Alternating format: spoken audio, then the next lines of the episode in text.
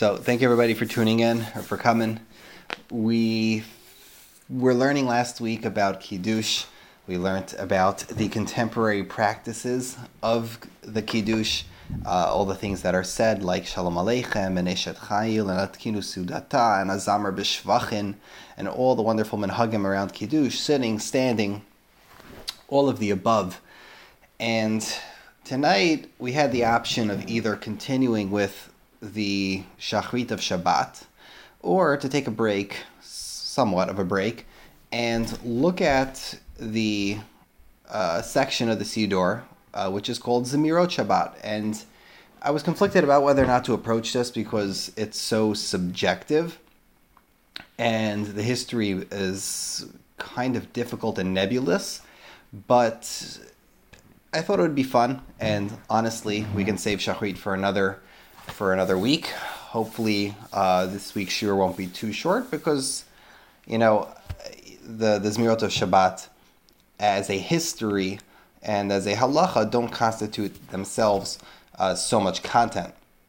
The reason I felt it might be appropriate to actually speak about it is because, in a way, the Zemirot Shabbat became effectively a liturgy of a liturgy of the Shabbat meal. There were even halachic efforts to uh, choreograph the Zemirot in the sense where there's a specific time to say them during the meal, and there's a specific way to do them in the meal. They were never choreographed to the degree that we find, uh, you know, like a Pesach Seder is choreographed. But in a sense, the Zemirot Shabbat became their own form of Siddur, their own form of liturgy uh, for the Shabbat table. Much in the same way that we have a liturgy in the synagogue, there somewhat became a liturgy of the home. And there are different historical views about why the Jewish people chose to do this. Some historians like to say that, you know, anthropologically every culture we find has some sort of music. And the Jews didn't uh, create Shabbat Zemirot because they had some sort of obligation to sing. Jews sung, just like everyone sung. Every culture has singing. Zemirot Shabbat are just is just one manifestation of a nation which loves to sing. Others um, like to point to the development of Piyut and how Piyut became poetry. Jewish poetry became very popular at the time, and therefore the proliferation of Jewish poetry uh, caused it to become a part of the Jewish culture and to infiltrate even the homes. And even more historians like to point out how the development of the Jewish uh, Zemirot that are sung around the Shabbat table coincide, at least in Europe, with the Christian counterpart, which is that the Christians also began at the same time to be bringing uh, the religion into the home, meaning that the Jews were trying to be to be makdisha tabayit. We were trying to make our homes holy. We're trying to turn our homes into something which is heilig, like the shul. We're trying to bring Uh, what was holy from the shul back into our to our houses. And comparative religion scholars like to make those comparisons a lot to how the Christians did the same thing.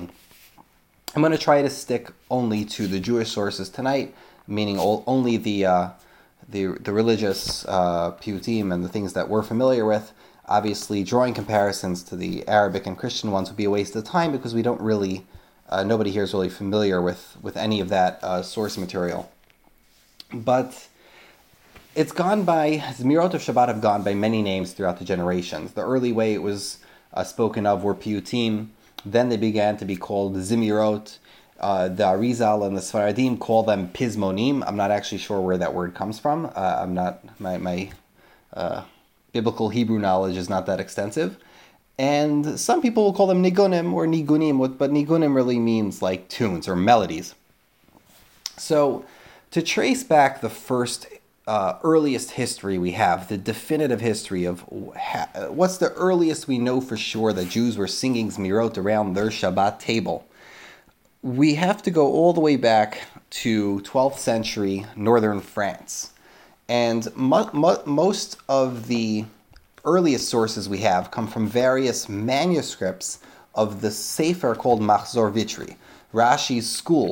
The, the school of Rashi developed a book, or Simcha from Vitre, his his student, developed a book called the Machzor Vitri, the the the the, the Machzor of, of Vitri, It was a compendium of, of halachot and tefillot, which were supposed to be the sidur and the tefillot and the halachot of Rashi's school.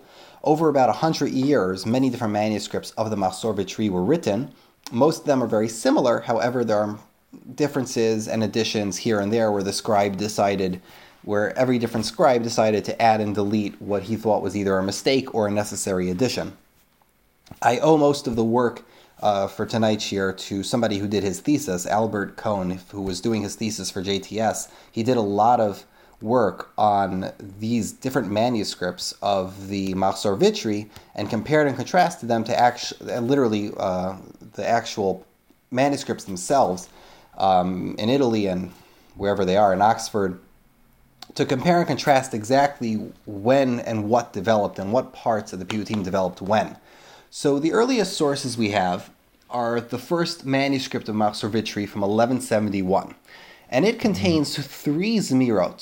The first one would be uh, Baruch Hashem Yom Yom. The next would be um, Ki Eshmera Shabbat. And the third would be Deror Yekra.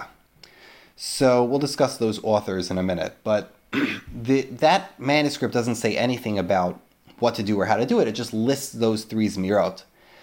Now, in a manuscript from twelve oh four, the uh, the manuscript of Machzor Vitri specifically says that the custom is for the Jewish people to recite for the for the for the the custom is for us to recite these at the su- the Suda of Shabbat by day.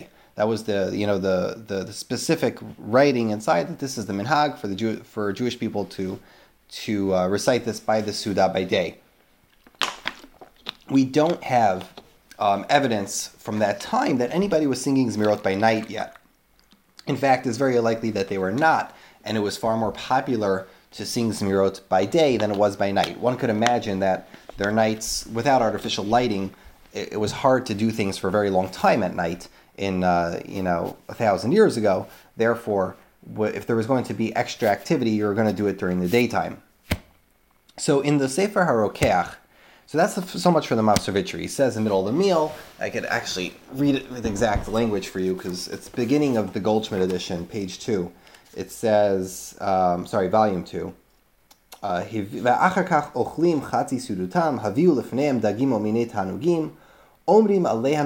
and over the, the delicacies of the meal, they say Zemirot. Right? This, and he lists, the, at least uh, in, in this version, a couple of Zemirot which they used to sing. So in the Sefer HaRokeach, the Rokeach adds to this. Now, you have to understand the geography for a second. The Machzor Vitri represents the minhagim of northern France. The Rokeach was in Germany, uh, sometimes southern Germany. So you would have this minhag already going from the twelfth century, one hundred years later down to the Rokeach, already in, almost one hundred years later, down to southern Germany. So the Rokeach writes, very interesting thing. This is actually halachic. He says that there were some who had the minhag in Germany to split the afternoon meal of Shabbat into two because they wanted to have Sudat Shlishit right away. They didn't want to have to uh, do an extra Sudat Shlishit. A, it was expensive. B, there was no time because they were going to go learn. So what they would do is some people would uh, do Birkat HaMazon, and then they would wash again, have a kibeyav of bread, And and then they would uh, they would have dessert, and then they would bench again. So that's how they were mekayem the Sudat Shlishit. Other people, he says, would split the meal not by benching. They would split the meal by singing Zemirot. This is what they considered splitting the meal. They would first bring out the first course. Everyone would have meat and whatever. Then they would sing Zemirot for as long as they wanted to. Then they would bring out the dessert, and they considered that splitting the meal. They have a source for this, actually. Um, the there's a if you look in the poskim, the poskim bring these in in Reish Tzadi Aleph in in Orchot Chaim, uh, Orach Chaim.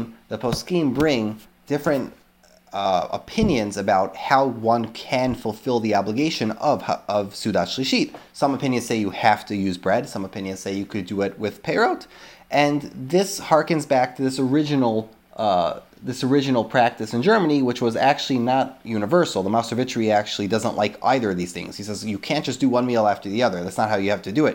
You have to do mincha in between. And so The the poskim actually don't really like this. They even though the rush uh, you would bench and then and do a second meal right away. The poskim today prefer that we do one meal mincha and then another meal.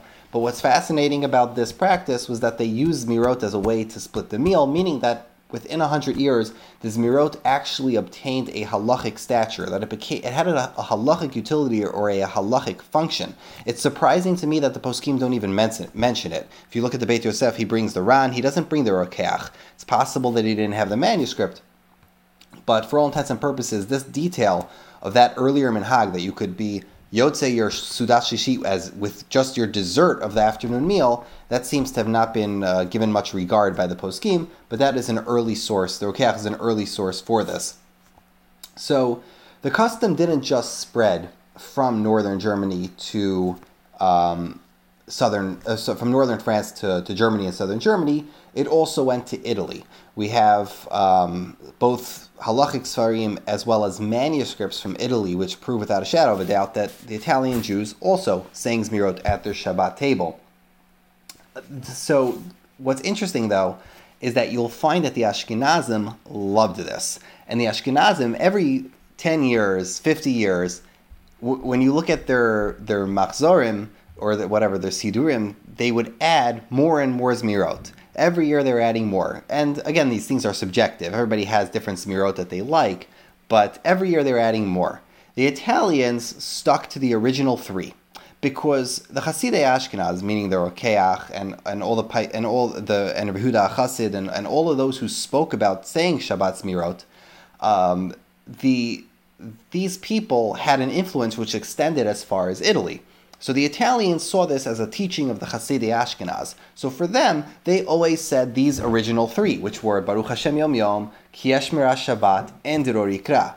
But they never really embellished it as much. If you look at the, um, you know, if you look at the beginning of the thirteenth century, you begin with you begin with those foundational three Zemirot, and then it begins to compile more and more, and eventually you have more and more. Uh, that it, it grows from three to seven to eight to twenty, and you have it, they made these little books of sometimes just songs, and you'll find that they even interpolate those songs with wedding songs. And if anyone learned in yeshiva, you'll remember that the poskim sometimes talk about uh, the practice to that in, in Germany they used to have this practice to do weddings on Erev Shabbat. Some people cite economic reasons. It was just cheaper. Basically, the entire community would get together and they would, you know, they'd make the wedding together, and Erev Shabbat they would start the wedding, and then the Suda would go on through uh, Friday night into the Shabbat, uh, the Shabbat meal. And it was basically kill two birds with one stone. You didn't have to pay for a Shabbos meal as well, and or a Shabbos brachas, so you just did the wedding and the Shabbos, me- Shabbos meal all as one. Talk about being cheap Jews. That's the way they used to do it. Honestly, they couldn't afford anything else. And um, this was common. So you'll find the early Zemirot collections also contain wedding songs, and you could basically barely discern which one which one was for the wedding and which one was for the uh, for Shabbat. It seems that the Ashkenazim were really excited about this, and they really loved the practice because people on their personal Sfarim, paper back then was uh, back then people, if they had personal books or per- personal manuscripts of Sfarim, paper was really expensive. So people very often would write on the fly leaves, right? The fly leaf is like this uh, this part of the book, right? The the first page. People would write Zemirot on the fly leaves of their Sfarim because they didn't want to forget the actual words. They wanted to take one. They wanted to take the piyut, the, the poetry, home with them so that they could sing it on Shabbat. And therefore, we just have evidence from so many manuscripts that the Ashkenazim found this uh, this minhag very exciting, and they loved singing around the Shabbat table.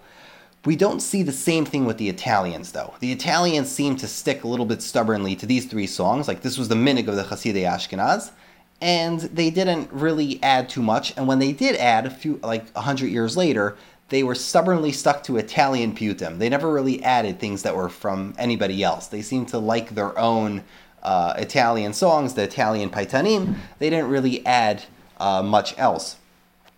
But we do see uh, in the um, that it this practice went on not just from the thirteenth century, but to the fourteenth century, the fifteenth century, until the time of the printing press. If you look in the Leket Yosher, he's what Talmud of the of the of the Tumat Hadeshen, who's one of the later Rishonim, and he says over about how his Rebbe used the Tumat Hadeshen used to love singing Shabbos Miros, and he also used and he had this whole interesting choreography of of a of a minhag of having different cups of wine in front of him for each uh, for the Zemirot. While he was doing the Zemirot, and he says that his Rebbe also used to add a Pizmon or any any song which was pertinent or relevant to that holiday. So if it was Hanukkah, they would sing Ma'oz Tzor, and if it was, you know, Pesach time, they would sing X Zemirot. So it seems that already people obviously had this minhag, uh, and this was already a very established minhag in the time uh, among the Ashkenazim in the fifteenth century. However, the Sfaradim didn't seem to do it. And surprisingly, you know, today, the, the Sephardic Jews, whether they're Syrian, Moroccan, uh, Iraqi, or even Persians and Tamanim, everybody sings Shabbos Miros, and everybody lo- and most people who do it love it. However, this wasn't always the case. In medieval Spain, that doesn't seem to have been the practice anywhere. We don't have any evidence from the Spanish poskim, uh, or the, you don't see it in the Torah, you don't see it in the Rashi, you don't see it in the You don't see it in the um, uh, in the Abu Dirham. You don't see any of the Spanish poskim uh, or even the Sidurim mentioning Shabbat Zemirot. It doesn't seem to be something that the Spanish Jews did, which is remarkable. That you, you would think that such a thing would be an, a natural outgrowth of Judaism. You would find it to be such a part and parcel of the Shabbos table to sing Zemirot. But it seems that for a nice, healthy five hundred years um, from the inception of Shabbat Zemirot, this just simply wasn't the Spanish uh, custom. Eventually, the Arizal wrote Zemirot himself. He wrote Aramaic Zemirot, and he recommended that his Talmidim say them. Once those Aramaic, like as Azamar B'Shvachin, and those three Zemirot he wrote were recommended to be said, eventually the Sidurim started adding, the Sephardic Sidurim started adding Zemirot as well. And you could still see evidence of this fact today. If you open a Sephardi Siddur, a typical Sephardi Siddur, and you put it side by side with an Ashkenaz Siddur, you're going to see that an Ashkenaz Siddur is going to have many more uh, Zemirot for the nighttime and many more Zemirot for the daytime, yet they're not going to have, um, yet you're not going to see Zemirot in a Sephardic Siddur. Very, very rarely will you find a, a Sephardi Siddur, which is going to have, after Friday night and after Shabbat day, a large collection of Shabbat Zemirot. You just don't find that as much. Typically, a Sephardi Siddur will either put a section of Zemirot in the back, or they're going to put a section of Zemirot after Havdalah. And the reason for this is because the Spanish Jews, their minhag of singing was specifically by Havdalah. There's a midrash that all of the Rishonim bring, but we don't actually have it, which compares Uh, the Shabbat to a to a queen, and it says when you escort the Shabbat out, we should escort it with music, and you should sing. So the Spanish Jews used to have the minhag to sing piyutim by Havdalah, like Eliyahu Hanavi and all the similar songs about the Geulah. And the Spanish Jews were very familiar with that minhag of, of singing Zemirot by Havdalah. So till today, you'll find that the Sephardi Sidurim, all the Sephardic Sidurim, have a lot of piyutim after Havdalah, but they'll have much fewer on Friday night in the afternoon, simply because everybody, Sidurim evolved from the Sidurim before them, and the Sidurim we have today uh, typically evolved from, from earlier Spanish Sidurim, which put most of the piyutim and most of the Zemirot after the Havdalah. So that's why you'll you'll notice you might notice that fact in many Sephardi Sidurim. I actually looked at the art scroll, uh, the the recent blue one. They couldn't help themselves, so they put the you know because the stone the the, the original uh, Ashkenaz brown one. I forgot what it is. Is it the stone edition? I can't remember what it was. The, uh, the the the brown original English uh, art scroll siddur has a section of Zemirot, so art scroll kind of makes this compromise where they, they put one section of Zemirot that are alphabetical and they stick it uh, after Friday night, and they don't put they don't put a lot uh, a lot more uh, than that. As soon as the um, printing press was invented, you find that there was an explosion of Birkonim printed in Germany. Basically one-fifth of the things printed from when Hebrew began getting printed on a printing press were Birkonim, which is a, an amazing number. That that means that, that one-fifth of the money being spent on printing things at a printing press for Hebrew, immediately after the printing press opened up for Hebrew manuscripts, was for Shabbat Zemirot in Germany. But if you look at Italy, they didn't do this. In Italy, it wasn't until about fifty, sixty years later that they started printing uh, Birkonim, and the Ashkenaz ones in uh, the, the, the German Sidurim and the German Birkonim were much fancier. They would elaborate the Zemirot books, they would put pictures, they would, you know, add more and more Mizmorim to try to try to sell, obviously. And some of them would even stick them into the Tikkunei Shabbat, which we discussed last week, the, the that um, that pamphlet called Tikkunei Shabbat. A lot of them would stick in uh, Zemirot to that as well. So the Ashkenazim had a, a much larger repertoire and a much larger uh, culture around Shabbat singing than any other Jews had, whether it was the Italians, whether it was the Sfaradim. If you look in the, we've mentioned, I think last week or the week before, the Sefer Yosef Ometz, which is a Sefer written by Rav um, uh, Yosef Nerlangen from, from Frankfurt, one of the Rabbanim of Frankfurt. He has a section there. Uh, he, he, I think he died in like fifteen sixty or something like that. He has a section there uh, where he decides to write some halachot, there's some laws about the Shabbat Zemirot, and he He uh, first says that it's forbidden to take non-Jewish tunes and transplant them for the Shabbos Zemirot. And he says, don't try to be like those pe- those mitchakimim, those people who think they're clever, and they say that, no, if it's a beautiful tune, it always belonged to us, but then the goy from the Beis Hamikdash, but then the goyim stole it, and we're just stealing it back. Don't try to be that clever. That's not what's going on. Um, you know, I, I've heard this story before. Don't try to steal. Don't try to make excuses for stealing a Gayish song by, by saying it comes to the Beis Hamikdash. It's usher to steal to, to, to use Gayish nigunim, their treif, and you shouldn't use a Gayish again, a Gentile song or a Gentile melody for the Shabbos Zmirais. Another halacha he writes is that he writes that a um, the women should not be singing, even if they're, especially if they're singing among uh, with the men. It's not sneas, and the leaders of the community should should protest against this. The there's kol b'isha erva, right? A woman should not be should not be singing among men, and he prohibits women from singing among men. So my suspicion is that obviously women were only singing with men if they were among family, but um, uh, clearly. This was a part and uh, uh, you know part and parcel of the Ashkenaz culture, so much so that everybody sang at their Shabbat table to the degree where the rabbis decided there had to be some rules around the Shabbos Zemirot, and uh, and uh, it, it eventually appeared that there were some halachot in the Sfarim. So all of this development made people wonder: is there a source for saying Zemirot in Chazal? Is it really something so recent? Like, is it only an invention of early Germanic Jews? Is it something which is just comes out of the nature of uh, of of Jewish people to sing, or is there some mikar? Is there some source in the early Chachamim, in the Gemara, in the Midrash? Is there some early source for singing singing Shabbat Zemirot? So there is a f- there are a few sources suggested. One source that's suggested is a Gemara in Megillah, Daf Yud Bet, Amud Bet. The Gemara says as follows, and I'll try to bring it up so I don't misquote it. I'm sorry. Uh, Shas Megillah. Mm, here we go. Yud Bet Amud Bet.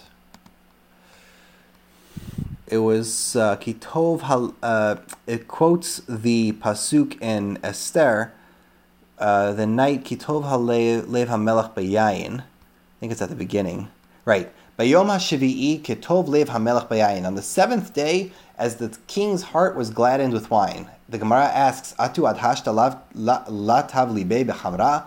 Was it until the seventh day that he that, that he finally was gladdened with wine? Amar Ava Yom HaShevi'i Shabbat Haya.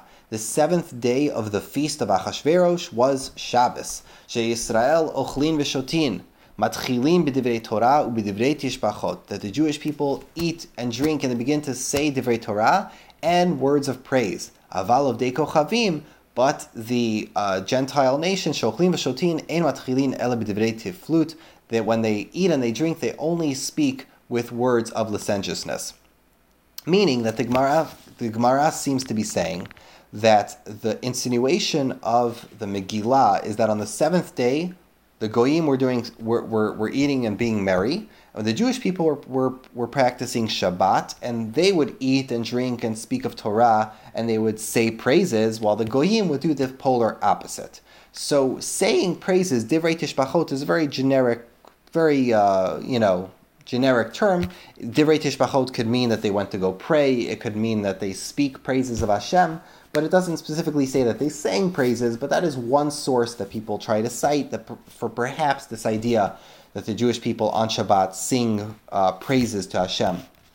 Another source is a mysterious midrash, which we don't have, which the Arizal um cites. And I remember hearing this a very long time ago, probably when I was in elementary school. I didn't know it was the, it was the Arizal though. The Arizal says that by Maaseh Bereshit, Hashem gave the angels six wings. And every day, the, the Malachei HaSharet, the, the singing angels, and each day of the week, they sing, so to speak, with another wing. When the seventh day comes, they ask HaKadosh Baruch Hu, what are we to do? And he says, don't worry, my seventh wing is Bnei Yisrael. My seventh wing is the Jewish people, and they are going to sing for me on Shabbat. And they are the ones who sing for me. And this is the Arizal Ruah, his, his Makar, his, his uh, source for... Uh, for the Jewish people singing on Shabbat, and he actually brings a pasuk. It's very interesting. Miknaf haaretz zemirot shamanu tzvila tzadik. It's a pasuk in Yeshaya. It says, "From the corners of the earth they shall hear songs," but instead of uh, miknaf haaretz, meaning from the corners of the earth, he he says miknaf, from the wings of the earth, zemirot shamanu, meaning that the songs of Bnei Yisrael are the wings of the earth. That when we sing, we elevate our world, just like every all the Malachei HaSharet, right? A, the, a wing is something which elevates an angel. It's a metaphor for something that elevates an angel. So the world has our own wing. Our wing for elevating ourselves is song, and Miknaf Haaretz Zemirot Yomeru, and from the wing of the earth, uh, we heard song. So that's the Rokeach, uh, sorry, the Arizal Ruah's Mikar for singing. The Rokeach actually brings a pasuk about Rina, uh, his own source. Another source is the Sefer Chasidim. He doesn't actually bring a Gemara for this, but he he, he, he does basically a drasha. And in the Sefer HaChasidim, in one of the versions, it's possibly a mistake, but in one of the versions, he brings Rabbeinu Meshulam ben Rav Kleinimus, who was an early, uh, possibly Italian, uh, Rishon, and he brings him as making a very interesting uh, drasha, an, an exegesis, as they say, right? A very interesting drasha. He brings a pasuk in Eov, and according to this teshuvah, he was answering. It's like a, he was he was responding to Jews who don't believe in, in the mitzvah of uh, of hadlakat haner. So I'll just read you the language pretty quickly if I can. He says. It says, "Veheshiv lem kach." The pasuk says in Bereshit, "Vayvarech Elokim et Yom Hashvi," and Hashem blessed the seventh day. We don't know what that means. What does it mean Hashem blessed a day? How could a day be blessed or blessed? The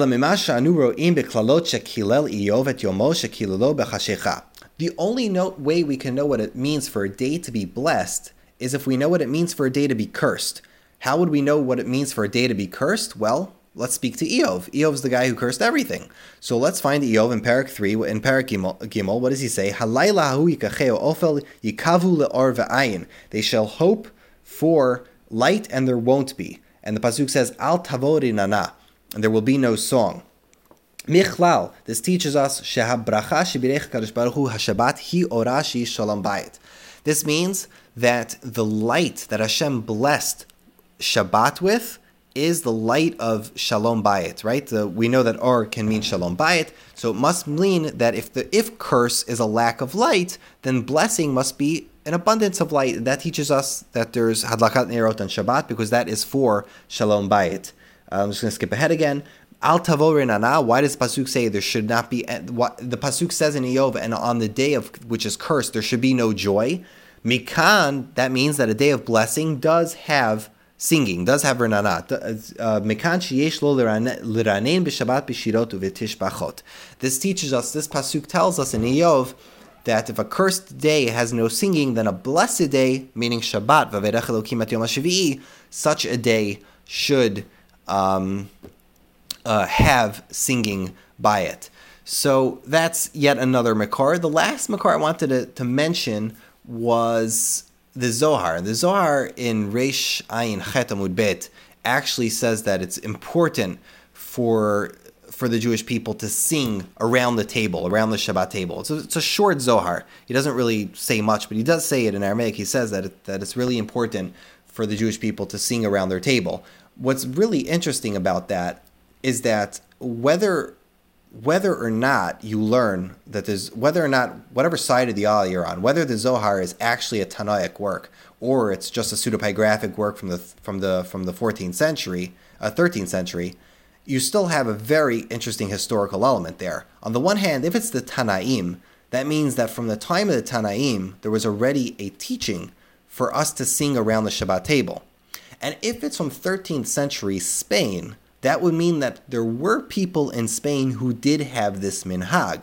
Why else would somebody write in the Zohar that it's important for the Jewish people to sing, unless he was aware of this minhag already in the thirteenth century? So whatever side of the aisle you're on, this Zohar is a fascinating makar for, um, is a fascinating source for singing around the Shabbat table. The last thing I wanted to mention was simply the the the, the authors of these three uh, piyutim, the, the these three foundational piyutim. So I'm going to be honest, when it comes to music and the musicality of this piyutim, I basically know nothing. I'm almost embarrassed at how little music I know. Um, the Ashkenazim and the Hasidim are way better at singing, and they know a lot of uh, Shabbat Zemirot. There are plenty of Sfaradim who have many, many, many, many songs. Uh, if you look at the Syrians, they have the Red Book, right? The, the Red Book. And the Ashkenazim have a million different Zemirot books. And I strongly suspect that the success of many Shabbat Zemirot is due in a large part to their musicality. If you don't have a song for a poem, you're not going to keep that poem in your siddur, because why would you, you wouldn't even sing it. You're not going to say it at your Shabbos table if you don't have a nice song to sing with or, around it. My suspicion is that the um, the musicality of the Shabbat Zemirot lent a strong part into the success of why some of them made it in to the popular modern uh, Zemirot collections, and some of them fell away. For example, um, the one of the three foundational ones is from Rav Shimon Bar Yitzchak. Rav Shimon Bar Yitzchak is known as Rabbi Shimon HaGadol. He was a contemporary of Rabbeinu Gershom Ma'or HaGola, one of the biggest Rishonim in, in early, early uh, uh, Ashkenaz. And he's given enormous respect. He was a he was a big expert in tefillah. He was an expert in poetry. He was clearly he's the he's the father of he's really the father of Ashkenazic poetry. And he wrote a tremendous amount of um, he wrote a tremendous amount of piyutim, which uh, Avram Meir Haberman actually compiled into a sefer. If you look on Hebrew books, you'll find the sefer of the piyutim of Rabbi Shimon Bar Yitzchak. And he ha- wrote this uh, piyut called Baruch Hashem Yom Yom Yamos Lanu Yesha Upidyom. It appears in a lot of Ashkenaz uh, Zemirot collections. I don't know if there's a song to it. I've never heard a song to it, but if someone has, you let me know. If there's a song you like, I'm sure you'll be very excited to let me know about that. Um, there, the honest, I forgot to mention, there's a book from, if anyone is interested in tracing the mu- the musicality of the Shabbat Zemirot, you have to keep in mind that musical notation, at least sheet music, didn't become fully standardized until um, roughly a few hundred years ago. So it's very difficult to trace exactly what people sang and how they sang it. The first scientific work on this was done by um, Abram Idelson. He wrote a book which you could actually get on Amazon. I'll just show it here. It's called uh, Jewish Music, the, uh, Its Historical Development. In the thirties, he wrote this uh, research book on Jewish music, and obviously he's an academic, so he compares it a lot to Arabic and Christian uh, music and how it developed alongside it. So if anyone's interested in actually tracing the proper music of uh, the Shabbat Zemirot, definitely look there. The second foundational Shabbat Zemer, the, one of the first three which made you know the Shabbat Zemirot into what they are today, is famously Ki Eshmira Shabbat from Rabbi Avraham ibn Ezra. Rabbi, Rabbi Avraham ibn Ezra was one of the Rishonim who wrote uh, a lot. He also wrote a... Um, uh, uh, basically a pirush on the Torah, very dense, very uh, academic, very high level, not academic, very high level uh, pirush on the Torah, which is very famous. He was born in Tulida, but eventually traveled his whole life. He ended up in all over, uh, Baghdad, you name it, he, he was there. And Rabbi Avraham, Rabbi Avraham ibn Ezra wrote many piyutim. He was a brilliant poet. And one of his most famous ones is Ki Eshmera Shabbat, if, for if I, it's it's kind of a didactic poem. It teaches a lot of the halachot of Shabbat, and it says if I if I watch Ki Eshmera Shabbat Keli Shmereni, if I watch the Shabbat, Hashem is going to, to watch over me. It's a very beautiful piyut. What's astounding is that in the school of Rashi already, in the Machzor Vitri, they're already singing this piyut, which means that from when Rabbi Avraham ibn Ezra wrote this piyut to when it attained viral status was a matter of years, maybe less than a decade, maybe just two decades, but this song went absolutely viral. This piyut that he wrote seems to have stretched across a continent faster than almost any other song that, that I'm aware of, just from the fact that they were singing it so quickly. The um, it was probably a matter of decades at most. The final one is Diror Yikra, the, the final of the three foundational songs. So, yeah, and uh, what I mean by foundational is that they're the first three of which compiled later, and these were by day. Eventually, they started singing Zemirot by night as well. But the third one is Diror Yikra. And Diror Yikra is interesting because it was written by Dunash Ibn Labrat, who was a famous early Jewish grammarian. He lived in the nine hundreds. He was a nephew of Rav Sadia Gaon, and he was very, very highly respected. He's famously had a had a dispute, a grammatical dispute with uh, Menachem ben Saruk. Rashi quotes both of them extensively all over Chumash, and he he spells his name in Diror Yikra Daled Vav Nun Shin. So till today, you can know that Dunash Ibn Labrat wrote the Diror Yikra. It was actually uh, revolutionary in its time because there was a disagreement, shall we say, about how exactly Jewish songs should follow a meter. And the Arabic meters of song back then and the Jewish meters of song kind of borrowed from each other. So there was a meter called Hazaj.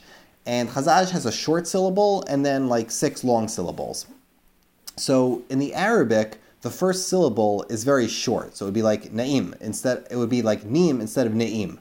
So the Hebrew has a shiva, which would be Ne'im or Diror. And Donash wanted to use the Hazaj meter for a shiva in the Hebrew.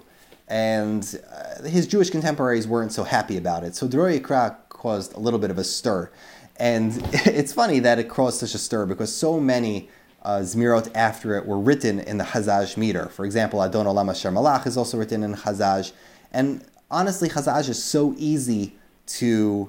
Um, Uh, Hazaj, I don't know how the, the Syrians say it, who knows, that is so easy to adapt to so many different songs that it's probably why Diror Yikra survived, simply because it's so easy to adapt it. The meter itself is so easy to adapt to so many songs.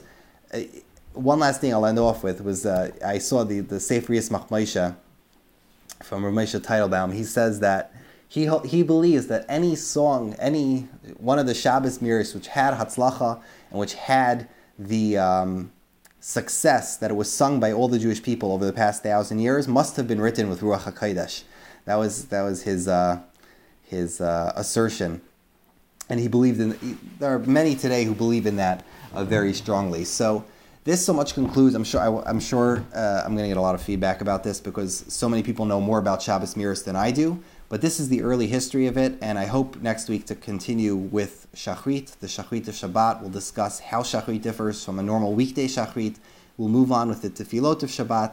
But this was so much for the uh, the quote-unquote liturgy of the home, the, the, the Zemirot Shabbat. So thank you everybody for tuning in, and we'll uh, continue next week, Bezrat Hashem.